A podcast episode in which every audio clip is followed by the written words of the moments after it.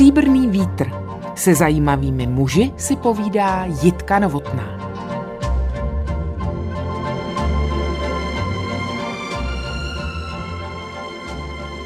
S kořeny zavrtanými hluboko v půdě a větvemi stoupajícími k nebesům je strom často vnímán jako symbol spojení mezi nebem a zemí. Pohlížet na stromy se zvídavostí, uvažovat o jejich kráse a významu, nechat se prostoupit nejenom myšlenkami, ale i pocity, mě do jisté míry naučil můj dnešní host. Žije ve vesnici poblíž Břeclavy, pracuje s půdou, ale vyzkoušel si to třeba i ve výškách, živil se jako soustružník dřeva, řezbář a šperkař, nyní je zámeckým zahradníkem ve Valticích a k tomu píše blogy, články, příspěvky, do kterých promítá svůj pohled na svět a zejména na přírodu. Právě tyto texty Filipa Šumbery mě přivedly k úvaze, že by bylo hezké pozvat ho i k nám do pořadu Stříbrný vítr. Dobrý den, Filipe. Dobrý den. Co všechno vnáší do našich životů stromy?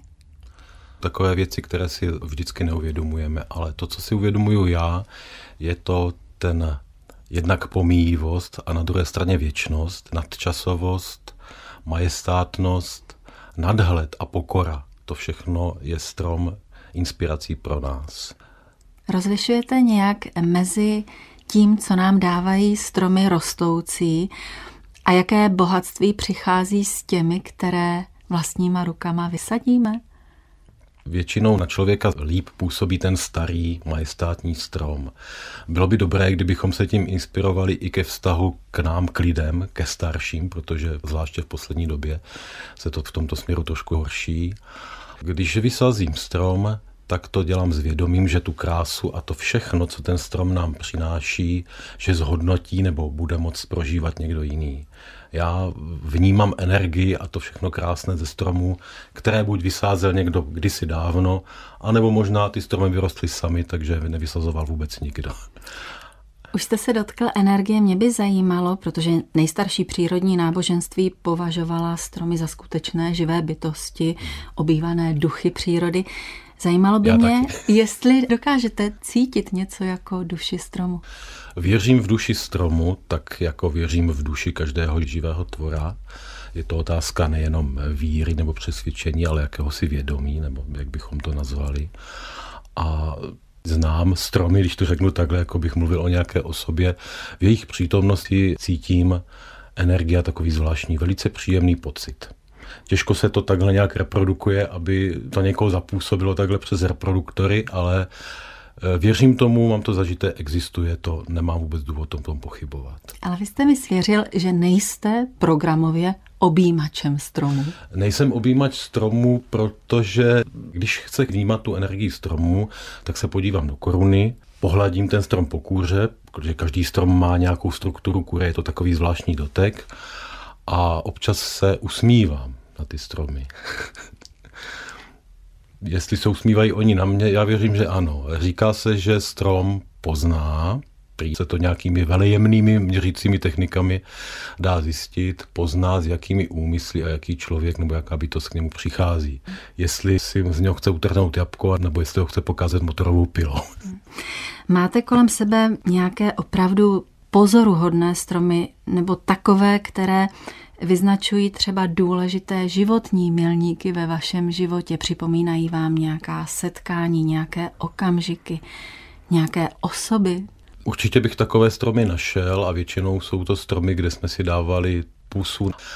Třeba strom, který je nepřehlenutelný, docela známý. A kde je ten strom? Je na jednom hezkém místě v Lužním lese. V Lužní les poblíž Moravy a Die skýtá řadu možností na takováto setkání a je tam velké množství opravdu nádherných prastarých, staletých až pětisetletých dubů a jiných stromů, takže tam, když chce najít člověk nějaký strom s nějakým energetickým nábojem, anebo nějaký symbolický, který si pamatuje, tak jich tam opravdu najde hodně. Bolí vás, když v kůře tohoto stromu, takového toho líbacího, mm-hmm. vidíte vyrytá srdíčka? Naštěstí tady v těchto stromech žádná srdíčka nejsou, protože to nejsou stromy vhodné pro vyrývání. Nejvíc se vyrývají do bukové kůry, protože je hladká.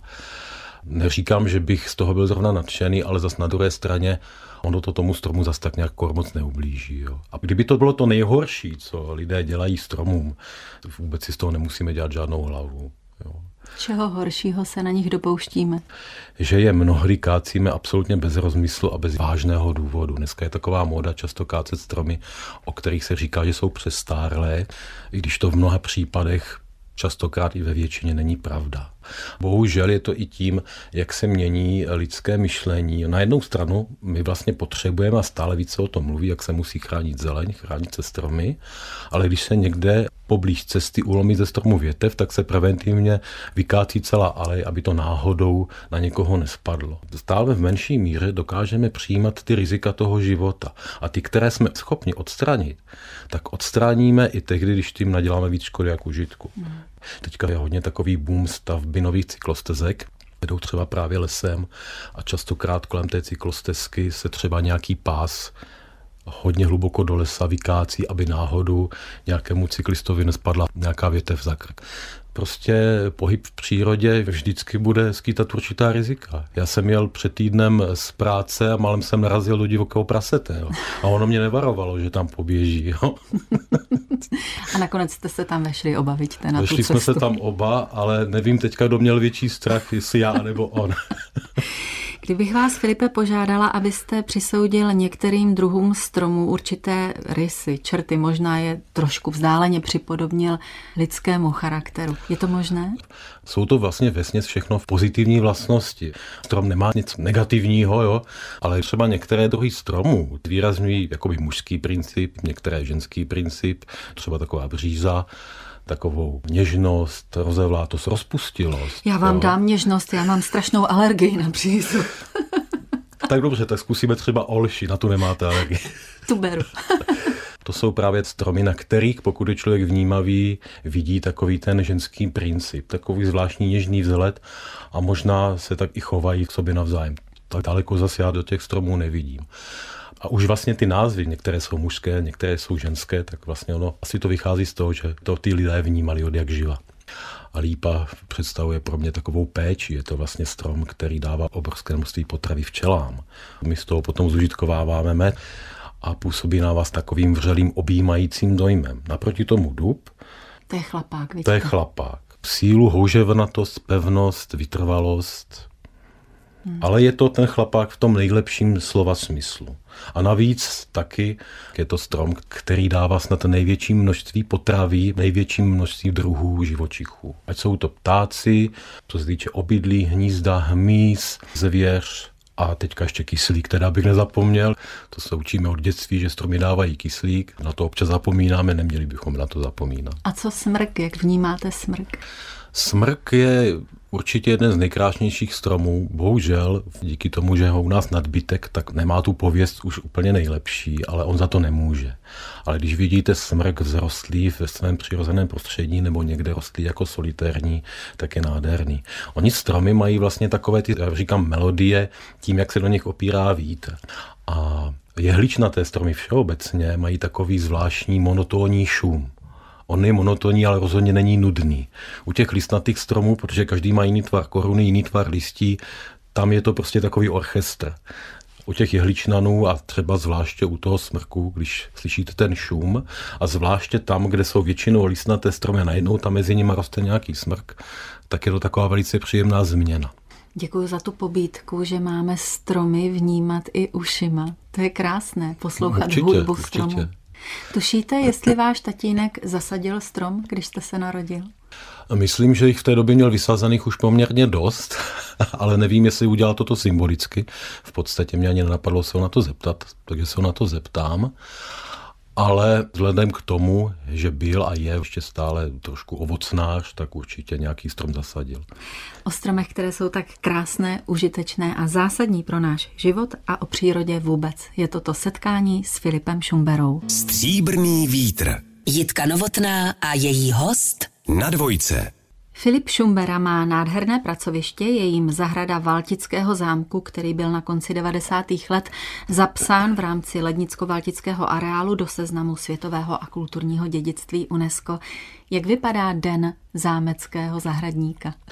Tak den zámeckého zahradníka se liší podle ročního období, ale jinak je to den, kdy se člověk může do práce těšit. A pokud se do práce netěší, tak za to nemůže zámecká zahrada. Většinou za to můžou jiní lidi. je to práce v přírodě, je to práce na vzduchu, takže je to práce velice zdravá. Pokud člověk nedělá zrovna s nějakou hodně hlučnou technikou, kterou tam taky máme, ale během roku vlastně ta práce toho zahradníka obnáší údržbu keřů, stromů, ořezávání toho, co je suché, výsadbu toho nového. No a během té hlavní sezóny je to kolem do kolečka pořád samé sekání trávy. Kolikrát si říkám, že by bylo lepší tam tu trávu nechat trošku vyrůst, tak jak se to dřív dělalo, jenomže dneska je takový trend, aby byla tráva na krátko, takže se to zatím dělá, ale možná, že se to za pár let změní. Které kouty v té zahradě jsou vaše nejmilejší? Nejmilejší je hned zadní část za zámkem, protože jsou tam nádherné prastaré borovice černé. To jsou majestátní až magicky působící stromy. Byť teda, kdybych to teďka vzal z pohledu ekologického, nejsou to vlastně stromy původní, jsou to stromy okrasné, které vlastně pochází ze Středomoří, ale jsou to jedny z nejkrásnějších stromů, které tam v tom zámeckém parku Valtickém můžeme najít. Vy jste obor zahradník nestudoval? Ne. Bylo náročné dohnat to formální vzdělání? Bylo toho vůbec zapotřebí? Pro tu práci, kterou dělám teďka, tak aspoň v něčem jsem měl trošku náskok, ale samozřejmě spoustu takových těch praktických informací pro tu práci musím získávat a získávám vlastně pořád. Jo. Co třeba studujete?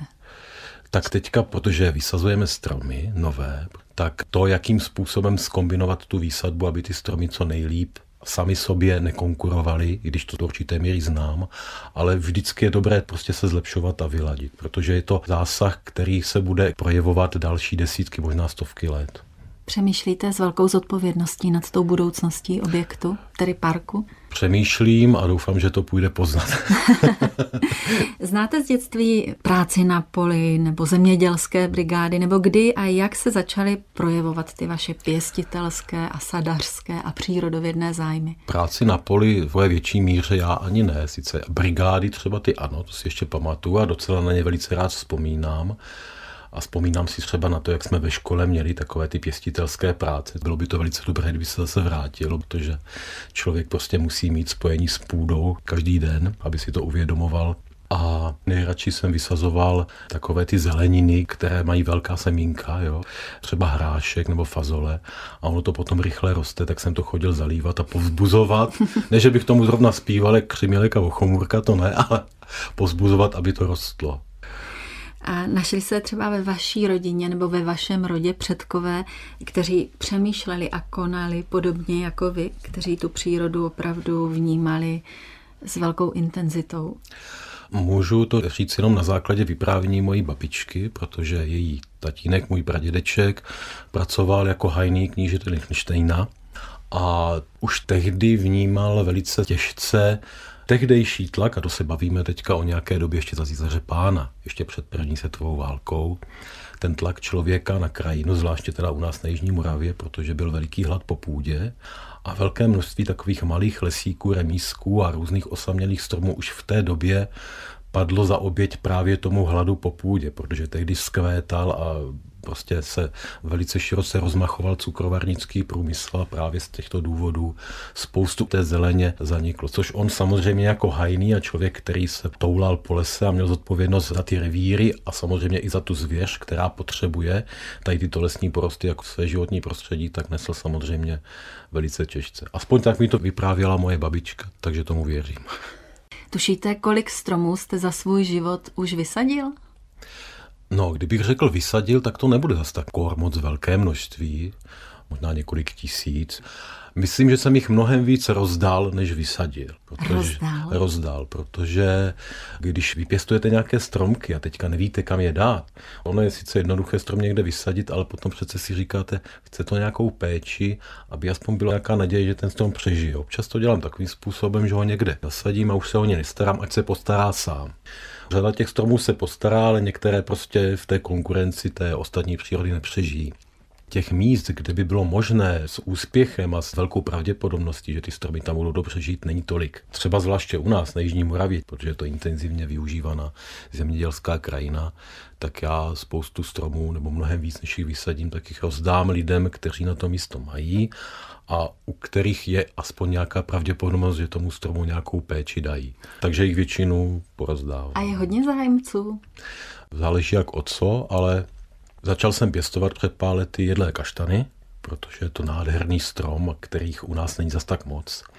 A já vždycky mám takový větší vztah ke stromu, ze který se dá něco sníst. On je to celku přirozené. A ten jedlý kaštan je takový přechod trošku mezi lesním a ovocným stromem a navíc je to zase takový velice dlouhověký a majestátní strom, když vyroste do té velikosti a do toho věku. Takže jsem začal množit jedlé kaštany a myslím, že tak možná tisícovku jsem už jich tak nějak zhruba porozdával. Tak zrovna včera jsem poprvé v životě ochutnala polévku z kaštanu. Co všechno z těch kaštanů děláte vy?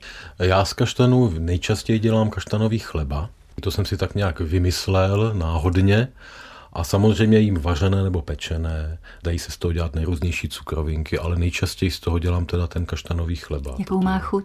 Takovou mírně nasládlou, je spousta lidí, kterým velice chutná a potom je zase řada lidí, kterým třeba tak moc nechutná. Tak jak kaštany. Někdo vám řekne, že je to výborné a někdo vám řekne, že je to jako nějaká suchá brambora, protože to má takovou trošku podobnou chuť. A stává se vám, že někoho obdarujete tím malým stromečkem jedlého kaštanu a on spráskne ruce a řekne pro boha, teď to jsou obrovské stromy, já ho znám z našeho městského parku mm. nebo ze zámeckého, já ho nemůžu dát k sobě na zahradu. Tak pokud takový strom někomu dám, tak ho dávám většinou už vím, že on bude vědět, co s tím. A občas se stává, že po mně někdo ten jedlý kaštan chce, jenomže do jeho zahrady se vejde jeden.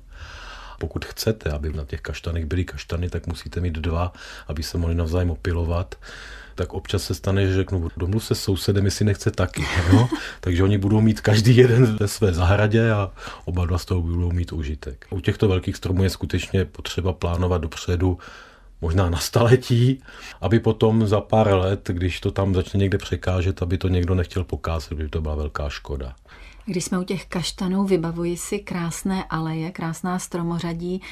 Existuje nějaká alej, kterou máte ve velké oblibě a nemyslím jenom kaštanovou, může to být jakákoliv. Je to alej kaštanova, ale není to alej jedlých kaštanů, ale jírovců, kterým se vlastně říká kaštan nebo kaštan koňský. Poměrně nenápadná alej právě u Valtic, nějaká bývalá knížecí cesta, takže dneska ta alej nelemuje nějakou významnou komunikaci, ale takovou poloprašnou, polotravnatou cestu, což ji zase dodává té krásy trošku víc, protože tam není žádný provoz a stromy nejsou pod tlakem toho provozu a jsou to nádherné, dosud ještě pořád zdravé, těžko říct, jak staré, možná 150 let jírovce, které mají krásně zapojené koruny do takové klenby. Člověk, když tam jde v létě, tak si tam připadá jak v nějakém zeleném chrámu. A chtěl byste, aby tady po vás zůstala nějaká alej? Docela bych si přál, kdyby po mně zůstala nějaká alej a kdybych si měl zvolit strom, který by v té aleji měl dominovat, tak by to byla hruška, protože pocházím z vesnice Hrušky a kdysi tam krásné hrušňové aleje byly a jsou tam místa, kde je možné takové aleje obnovit, takže věřím tomu, že se mně to podaří. Hostem pořadu Stříbrný vítr a Jitky Novotné je Filip Šumbera, který říká, důležitou výzvou dneška není vzdělání pro konkurenceschopnost, ale vzdělání pro vzájemnost a lidskost. Tak nevím, jestli se vám takového mohlo dostat na té střední průmyslové škole, kterou jste pak opustil. Co pak se vám tam nelíbilo? Přiznám se bez mučení, že jsem byl trošku lempl a nebyl jsem zrovna zodpovědný student. Dalo by se říct, že kdybych když jsem začal školu zanedbávat, tak kdybych nechodil do přírody a místo toho bych třeba chodil do hospody a nebo začal prostě nějaké drogy brát nebo takhle, tak jak spoustu mých vrstevníků v té době, v těch 90. letech skončilo a dopadlo, tak by to možná dopadlo dost špatně se mnou. Naštěstí v podstatě ani nevím, kdy byl ten impuls, že jsem začal chodit do toho lesa hodně. Neříkám, že bych se s tím chtěl zrovna chlubit, jo. Ale prostě to tak dopadlo a dneska už to nějak neřeším. Ta práce s půdou a rostlinami, zemědělská činnost, která byla v minulosti tak zásadní a uznávaná a pro život podstatná, dnes ulpívá spíš ve spodních patrech toho žebříčku profesí, co se týká prestiže a společenského náhledu. Co to vypovídá o nás lidech? Myslím si, že naše civilizace žije v obrovské iluzi a v milné představě, že ten způsob, jakým žijeme dneska, že tak můžeme žít do nekonečna. Právě proto, že jsme půdu vytěsnili nejenom z toho, že s ní už nepracujeme fyzicky, nemůže každý se rýpat hlíně, jo, ale tím, že s ní vlastně nepřicházíme přímo do kontaktu, tak vlastně vytěsňujeme i z naší mysli. A vlastně se ani nestaráme pořádně o to, co se s tou půdou děje. A dějí se s ní velice dramatické věci. Samozřejmě časem se to obrátí, že bude a je větší snaha půdu chránit, ale pravděpodobně k nějaké radikální změně přijde až tedy, až na k tomu příroda donutí. Jak třeba vy konkrétně chráníte půdu? tak půda se dá chránit nejlépe tím, že ji co nejméně narušujeme. Při obdělávání půdy v zahradě samozřejmě je potřeba do ní dodávat organickou hmotu, to znamená nějaký henuj nebo zelené hnojení. Příliš moc nepřerývat, protože ty mikroorganismy, které v ní žijí, tak potřebují prostě mít klid a ne, aby jsme jim pořád ty jejich domečky přehazovali a aby si je museli stavit znova. V maximální možné míře kompostu veškeré možné biologické odpady, což na vesnici je poměrně jednoduché, když má člověk zahradu. No a jeden takový trošku radikální, ani nevím, jestli bych to měl prozrazovat na veřejnosti, nepoužívám splachovací záchod, ale pilinový záchod, kdy vlastně člověk nepoužívá vodu, ale piliny. Protože já pracuji se dřevem, tak mám docela dost velkou produkci pilin a pak vlastně to, co člověk vyprodukuje, tak se potom zkompostuje to, co člověk z půdy získává, tak do ní zase vrací zpátky za určitých podmínek, tak jak to vlastně od jak živa po staletí až do nedávné doby bylo, zvláště na vesnicích. A zároveň tím ušetří obrovské množství vody, která se nespotřebuje. A to jsou za ty roky, co to používám, už 10 tisíc litrů vody, možná 100 tisíce. Jak vypadá vaše zahrada, Filipe? Moje zahrada je vlastně tak trošku celá krajina, protože ty různé stromy, co jsem kde různě vysázel a o kterých vím, které mám jaksi tak trošku v dosahu a můžu se s nima výdat, tak považuji za svou zahradu, ne teďka ve smyslu vlastnickém, ale ve smyslu citovém, ale tu zahradu, co používám na pěstování zeleniny a nějakého ovoce, je to taková klasická venkovská zahrádka, která na některých místech pozvolna přechází v džungli. Na no. které produkty, plody z té zahrady považujete za svou pěstitelskou chloubu? Nebo takhle vy se na zahradu nedíváte? Mám třeba oblíbené zeleniny, pěstu už přes 20 let lilek. V dobách, kdy se ani nedal u nás pořádně koupit, ještě supermarkety moc nebyly, tak se mě podařilo sehnat semínka. Zjistil jsem, že je to velice krásná rostlina, jednak okrasná, jednak ta zelenina, že je velice chutná. Takže to je taková docela moje vášeň. Jste vegetarián? No, nejsem už. Po vojně jsem čtyři roky nebo pět nejedl maso skoro vůbec, nebo dal jsem si tedy takový závazek, který jsem chodíval ještě na ryby, že nebudu jíst maso, ale budu jíst jenom ty ryby, které si sám chytnu. Takže jsem si těch ryb stejně moc neužil.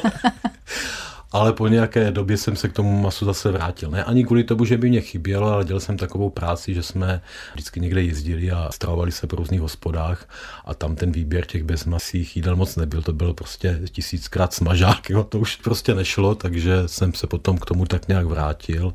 Proč už nechodíte na ryby? Nemám na to čas a potom si říkám, ono je totiž rybářů poměrně dost a poměrně málo ryb, aspoň někde. Ne teda všude, někde je ryb hodně. A paradoxně se mně nelíbí takový ten moderní způsob rybolovu, že chytím rybu a pustím rybu. No to vypadá, že je to humánní, jenomže když budu chtít být humánní, tak na ty ryby nebudu chodit vůbec a nebudu ji zraňovat tím háčkem.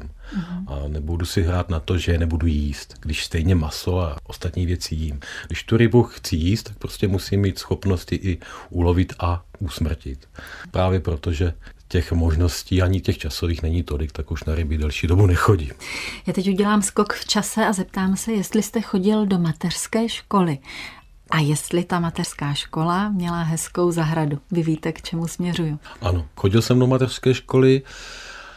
Zahradu měla hezkou, z toho dětského pohledu určitě hezkou a myslím si, že kdyby byla v té podobě, v jaké tehdy byla do dneška, tak bych asi pořád vnímal jako hezkou. Co se stalo? No tak ono se nestalo nic nějak strašného. Vyrostl jste. Vyrostl jsem, no. Což teď zase taková hruza. Byla to zahrada, ve které rostlo několik sice už poměrně starších, nebyly v úplně nejlepším stavu, ale krásných ovocných stromů. Rostla tam hrušeň, jabloň, švestky, třešně.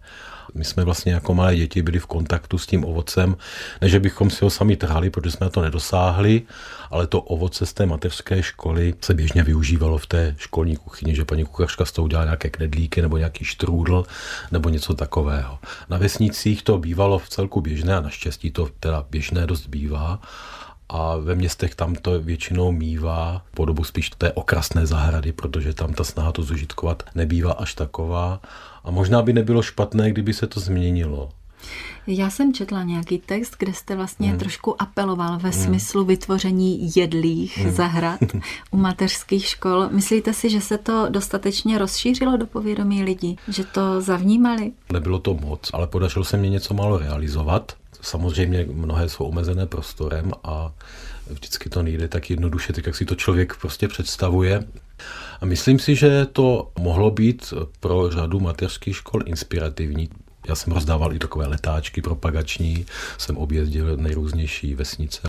A vím, že v některých městech i na vesnicích jsou nové výsadby i ovocných stromů v mateřských školách, nebo jsou tam nové záhony. Teďka nemyslím, že by to bylo kvůli mně, jo? protože to není žádná novinka, kterou bych já vymyslel. Asi jsem to tak pomohl popohanat nebo popostrčit takovým celá maličkým zlomkem prostě snahy. Které plody, které ovoce je pro vás vedle těch hrušek skutečně rajské? Já myslím, že jsou to jablka. Jablka jsou vlastně ovoce, které asi známe u nás v největší paletě odrůd, v obrovské rozmanitosti, takže myslím, že symbol ovoce i pro mě je prostě jablko a je to jedno z nejchutnějších ovocí. Navíc má tu výhodu, že se dá dobře skladovat. Jo? A dá se vypěstovat u nás prakticky kdekoliv, protože jablon je strom, který vydrží růst na mnoha místech. Tam třeba, kde hruškám a nebo jiným třeba broskví nebo meruňkám se nedaří, tak jabloním se daří skoro všude. Nejvíc si to uvědomuju, jak jsem na jablko navázaná, když pobývám další čas někde v zahraničí, kde jabko nepatří ke standardní skladbě ovocné. Ano, ano, je to tak. U nás je taková snaha, a já to taky zkouším, pěstovat ovoce, které by u nás třeba za normálních okolností růst nemohlo, jako třeba kivy nebo kaky a takovéto věci. Dají se u nás pěstovat, zvláště na Jižní Moravě, tam ty podmínky jsou proto docela příznivé. A zase na druhé straně tam, kde mají tady tohleto tropické ovoce, tak se zase snaží šlechtit odrůdy jablek, které by tam vydržely to vedro. no. Pro ně je to zácnost. A vy jste vyrůstal a žijete ve vinařském kraji. Promítá ano, se ano. to nějak i do vašich aktivit? Já nejsem vinař, ani vinohrad nemám. Já mám teda vztah k vínu, co se týče jeho konzumace. no tak to jsme na tom dost podobně. Ne teda nějak nadměrný, by to tak nevyznělo, takový prostě zdravý, jo, když jsme z Moravy. To víno přece nebudeme vylévat, když už se vypěstuje, tak se musí i vypít. A samozřejmě práci ve Vinohradě zdám, protože lidi si mají pomáhat, takže když někdo potřebuje pomoc při vinobraní nebo při stříhání, tak pomůžu.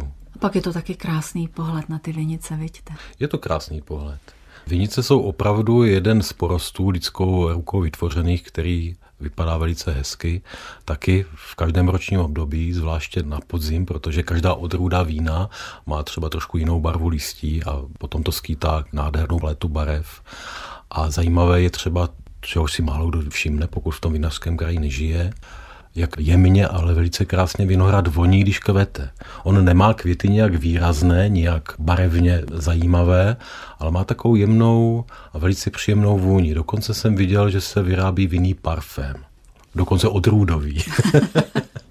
Čistě náhodou jsem se s tím parfémem setkal tady v Praze, když jsme seděli v nějaké restauraci a prošla kolem nějaká dáma, já jsem tak začichal, říkám, tak to je ten Sauvignon, co měli v té nabídce těch parfémů. Takže si asi získal oblibu. Stříbrný vítr. Jitka Novotná a její host na dvojce. Filip Šumbera je také zdatný a náruživý řezbář. Vyrábí různé nádobí a šperky. Jaký materiál je dřevo? Dřevo je materiál, který bude člověka provázet asi navždycky, dokud svět bude světem. Materiál věčný a nadčasový. A jaký je pro vás? Pro mě je to materiál živý, krásný, teplý a takový sdělující, protože vlastně v každém kousku dřeva je příběh toho stromu odtisknutý tou strukturou. kolikrát jsou tam poznat i různé nesnáze a strasti, které ten strom během svého dlouhého života musel zažít. Takže v tom dřevu se dá docela dobře číst. Kdy vás vlastně poprvé napadlo se s ním zblížit, začít ho opracovávat? Bylo to až nějak po vojně a začal jsem vyřezávat takové drobné líčky a vařečky a takovéto věci. Ale potom jsem si pořídil soustuk na dřevo a začal jsem soustružit ty nádoby a tady tyto věci, co se na tom dají vyrobit. Jednak je to docela rychlá práce jo? a jednak jsou takové hezky souměrné a ta krása toho dřeva na nich velice dobře vynikne. Ale samozřejmě používám i dláto, i ruční práci. Takže vaše kuchyně je vybavena vaším dřevěným nádobím? Ne. Paradoxně já dřevěné nádobí využívám, ale ne, že bych všechno, co může být ze dřeva, nahradil dřevem, to ne. Co hudební nástroje, ty jsou se dřevem také těsně propojeny. Vyrobil jste nějaký, sám hrajete na kytaru, tak kytara to už by byl mistrovský kousek. Jednou jsem zkoušel takovou píšťálku z černého bezu, a docela fungovala. A dál už jsem v tom nepokračoval. Na to jsou jiní lidi. Co při té rukodělné práci vyšlo tak, že to považujete za svůj majstrštyk? Mm, to, čeho si nejvíc vážím z těch věcí, nebo které se mi nejvíc líbí, tak jsou šperky, které vyrábím. Těch šperků, které bych považoval za skutečně pěkný kousek, tak těch bych určitě před očima viděl víc. Ty já dělám velice rád. A zvláště, když si je dá nějaká žena na sebe, když jí sluší. Chcete, aby ty vaše šperky vyprávěly zároveň příběh stromu? Oni ho vyprávějí a většinou ten, kdo si ho potom eh, pořídí, tak s tímto vědomím si ho potom i nosí. Aspoň si to myslím. Pracujete výhradně s tuzemskými dřevinami, anebo jste měl někdy v rukou i materiál z cizokrajného stromu? Tak především pracuji s tuzemskými dřevinami, protože jsou krásné a říkám, že jsou mnohem krásnější než ty exotické, ale samozřejmě podařilo se mi sem tam i nějakou exotickou dřevinu získat, že většinou mě to někdo věnoval, třeba kousek olivového dřeva, anebo mahagonové dřevo, a nebo třeba dřevo z Vavřínu, což je vlastně taková kuriozita, protože Vavřín, kromě toho, že se používá v podobě bobkového listu jako koření, tak stejnou vůni vydává i to dřevo. A když vy někdy sám cestujete, máte touhu nebo snahu přivést si nějaké cizokrajné stromky, semínka, aby tady mohli vzejít a mohl jste na nich ověřit své pěstitelské schopnosti? Co se týče semínek, většinou mi zásobují dobří přátelé, takže zkouším ledacos, a sem tam se to podaří, sem tam se to nepodaří, ale třeba teďka, když bych si vzpomněl na nějaké cizokrajné dřevo, tak eh, jsem vysadil několik stromů Diospyros lotus, což je vlastně tomel lotosový, kaskazský tomel, který je příbuzný ebenu. Já sice nepočítám s tím, že bych se dožil toho, že z toho bude veliký kus stromu, ze kterého já budu něco vyrábět, ale je to opravdu nádherné dřevo. Není to teda černé jako eben, ale má to velice krásnou strukturu. Ještě taková zajímavost, když jsme u těch exotických dřevin, z některých exotických dřevin se třeba dělají normální běžné transportní palety, co se k nám dováží, takže já jsem jednou našel paletu vyhozenou, na které byla velká deska z mahago. A tak jsem si říkal, že by bylo škoda, tak jsem si ji z toho vytáhnul a potom někdo po mně chtěl, jestli bych mu nevyrobil kopis. To je takové to zvláštní pádlo, s kterým se na zabíjačce míchají škvarky. Tak jsem ho vyrobil z mahagonu. Říkal, určitě si jeden z mála lidí v republice, který má kopis z mahagonu. Když nás poslouchají lidé a ponoří se trošku do svého svědomí a řeknou si, já jsem opravdu žádný stromek v životě nevysadil. Je to snadné? Ono není špatné, když člověk žádný stromek nevysadí, protože teoreticky stromy nás zase tak moc nepotřebovali, protože les nevynalezl člověk, ty stromy tady vyrostly sami. Ono by bylo docela fajn, kdybychom té přírodě dávali nějaký prostor, aby se mohla na různých místech třeba i obnovovat sama. A já mám možnost taková místa pozorovat a vypadá to někdy docela zajímavě. Je to takový krásný chaos, který časem přechází do určité harmonie. Hmm. Jsou to třeba místa, která dřív byla zemědělsky využívaná a která prostě z důvodu, že se to potom nevyplatilo, člověk opustil a najednou se tam objevují různé stromy, ale vypadá to jinak než podoba třeba lesa, jaký by byl, kdyby tady člověk nebyl, když to takhle řeknu.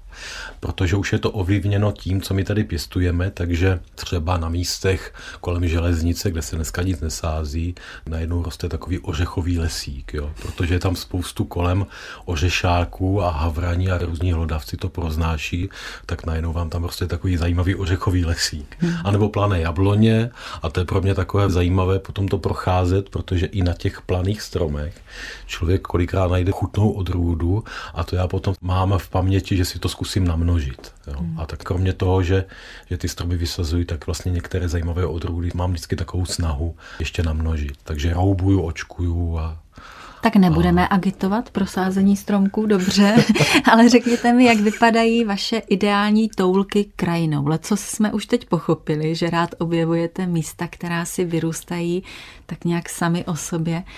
Kudy nejraději procházíte? Tak nejraději se procházím starým hlubokým lesem, protože tam je těch stop nebo těch informací z té první ruky z přírody nejvíc.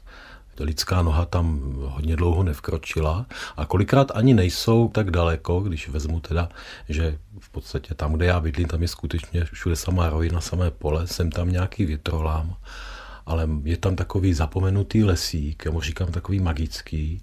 Jsou tam dva, jeden, který je strašně suchý a jeden, který je strašně mokrý. Je tam bažina. A oba dva mají taky zvláštní magický náboj a jsou asi dva kilometry od sebe.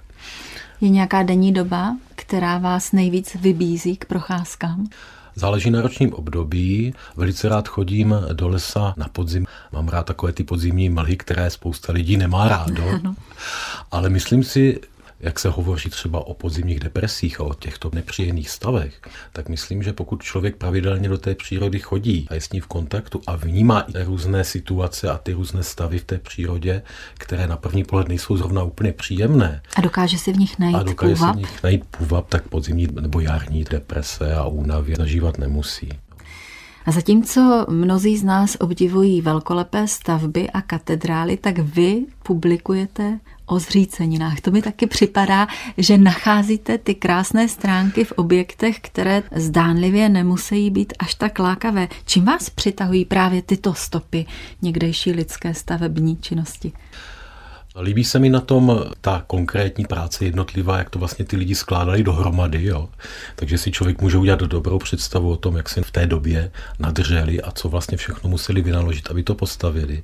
Když si vezmete, že některé ty hrady jsou na obrovských vysokých skálách a bez jakékoliv techniky a všechno ručně dokázali postavit, tak eh, tam si to člověk uvědomí mnohdy víc, než u nějakého toho hradu nebo zámku, který stojí a je v nějakém pěkném stavu ale navíc ta řícenina je původná tím, že je to takový ten přechod k té přírodě, takový ten návrat zase zpátky, řekněme, do půdy, takový ten symbol jako v praxi a v praxe obracíš a ta pomíjivost, ale zároveň taková ta krása toho pohybu a i toho odcházení a ta zřícenina je takovým tím symbolem pro mě. Možná se tam člověk neprodírá takovými davy turistů.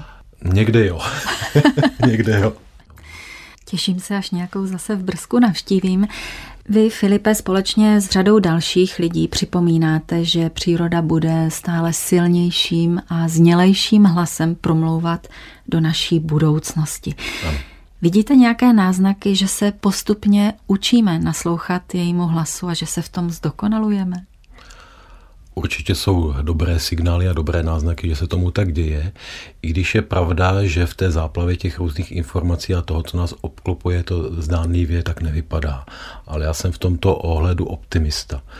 Vzpomínám, že dřív jsem býval spíš pesimista, dnes jsem optimista i přesto všechno negativní, co občas na člověka může dopadnout. Zní to sice trošku nesmyslně, i kdybych nevěřil, tak věřím tomu, že lidé s přírodou postupně dojdou k nějaké harmonii, k nějakému lepšímu způsobu soužití, aby to nebylo tak destruktivní, tak jak se to dneska zdá. Určitě nám k tomu dopomůže, když budeme naslouchat lidem, jako jste vy. Naším hostem byl Filip Šumbera. Děkuji vám za to, mějte se hezky. Já taky děkuji a nashledanou. Nashledanou.